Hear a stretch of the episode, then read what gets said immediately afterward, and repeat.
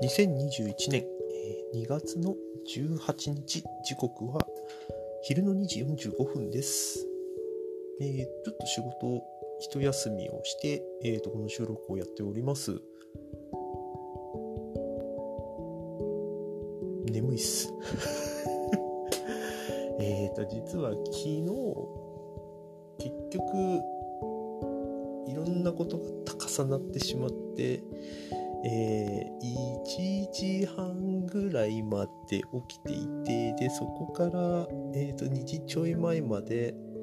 えー寝る支度をして寝ようかと思っていたら、ちょっと聞きたいことがあって、えークラブハウスに行って、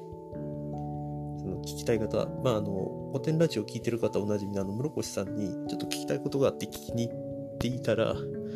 えーと、そこから1時間近く投稿してしまって、えーと、そこからルームを出て、えーと、本を読んだりなんだりして寝たので、今日何時間睡眠なんだろうなぐらいの睡眠時間で、まあ、ここまでは大丈夫だったんですけど、ま、さすがにそろそろ眠気が来たという感じです。ね今日実は他のコミュニティでも、あの渋沢栄一のイベントがあって、その後、あの古典ラジオの中のあ古典ラジオのコミュニティの中の読書会、あの古典読書会があるんですが、ね、起きてられるかなって と思いながらなんですが、まあそんな中なんですけど、実は一昨日が、えー祖父の命日、あ祖父じゃないです、えっ、と祖母の命日でした。あの祖母といってもあの母方の方の祖母で、えー正確に言うと1人目の祖母です。まあ、要するにうちの母の本当のお母さんですね。でいつもだと,、えーとスキー場からこのは、えーと日付を思い出してお参りするとかっていうことが多かったんですが今年はスキーに行ってないこともあって多分近年本当に珍しいぐらいあの自宅であのお参りをしましたね。うん、と言っても実はあの記憶はあまりなく僕が本当に小学生入る前にあの亡くなっているので実はそんなに記憶がないですけど今でも写真見るとうちの母とそっくりなんですよね。むしろ僕の記憶があるのは、えっと、その後、えっと、来てくれた2人目の祖母の方ですね。で、この祖母の亡くなる時に、えっと、立ち会うことになりました。多分僕人生で初めてかなあのこんなに人の死を身近にして、で、お葬式も行って、告別式も行ってっていう風に言ったのが。で骨骨壺も持ちましたしね、あの時は。うんなんか力がぐわーって抜けたのを覚えていて、なんだろう、周りがすごく心配してたみたいですけどね。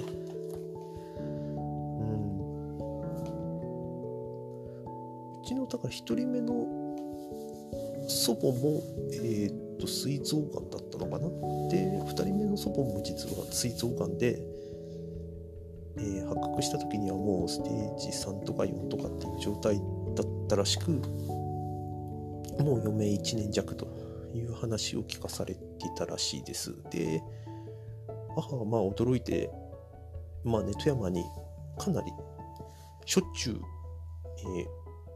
まあ、お見舞いと、まあ、当然ね、じいちゃんの手伝いもあるんで、じいちゃんの面倒を見てなんてやってたんですが、さすがに体力的にもかなり厳しくなり、えーいろいろお任せをしていたというところ、特に、いつだったかな、その年の12月の末だったかな、えー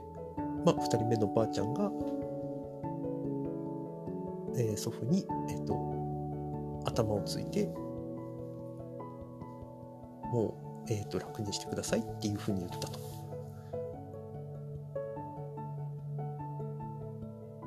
うんなんかちょっとその時は本当にショックだったというかその話を聞いた時ですね。でまあじいちゃんが自分を見とるんじゃなかったとかって言ったとかなんかそういう話を聞いたんですが十分幸せだったからということでその後、えー、と病院を移った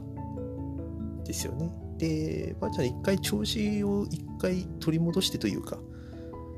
ある程度体調が安定したんで自宅に戻ってでまた夜中に体調が悪くなってまた病院行ってみたいなのを確か繰り返してたんですよね。でうちの母もちょくちょく行ってたのもあるけど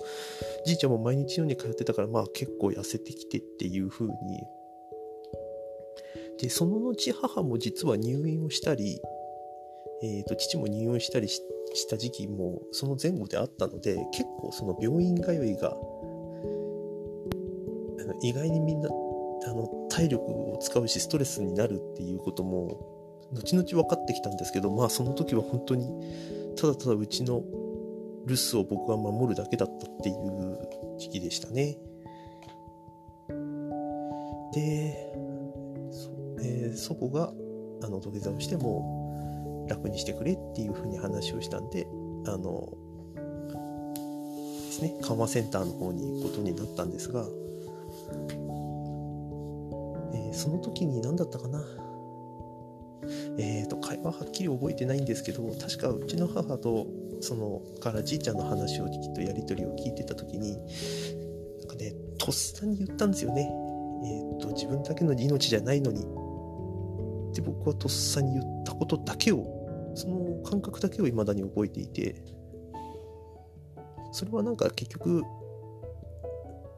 母がじいちゃんとばあちゃんには伝えてくれたらしいんですけどまあそれはね言ったからといって状況が変わるわけでもなく。でばあちゃんは緩和センターに行って入ってから何ヶ月だったかな？34ヶ月ぐらいしてに亡くなりましたね。亡くなる直前に一回僕富山に行くことができてそこで一応顔は見てはいたんですけど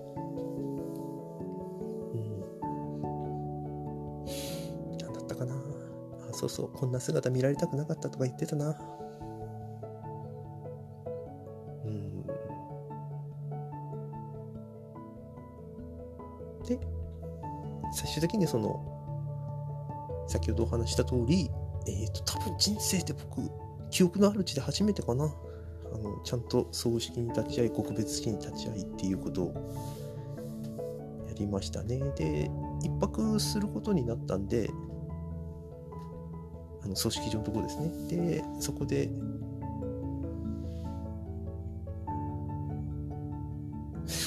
すごい珍しかったかな。あの家族3人でなんか川の字になって寝たのって覚えてますね。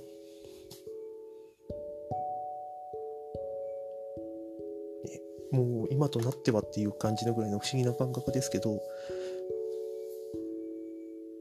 でもこの時あの無意識に言った自分だけの命じゃないのにっていう言葉が皮肉にも自分この後の自分を僕支えてくれていて実はこの後本当に辛いことがたくさんあってもういいやって人生投げ出したくなる時とかあったんですけどその時になぜか自分の言葉が蘇ってくるんですよね。多分それは自分に対しての励ましでもあるし何て言うんだろうきることを諦めたばあちゃんへの多分怒りみたいなものも多分あるんだと思うしじゃあ俺はやめねえぞっていう風に転換したんだろうなっていうまあ後から考えてみれば解釈もできるんですけど、まあ、少なくても自分の言葉で自分を生かすっていう経験をしたっていうのはうんね不思議だなと。不思議だなと今でも思うしそれが僕の価値観なんだろうなと今となっては思います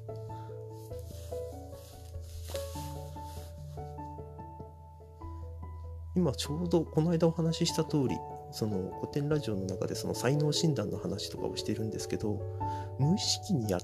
やれてしまうことストレスなくできてしまうことがその人の才能だみたいな話があるんですね。まあこれをちょっと強引に解釈をすると無意識に出た言葉とか無意識に取った行動ってやっぱりその人のなんか国家に関わるものになってる可能性が多分あるんだろうと思ってはいて、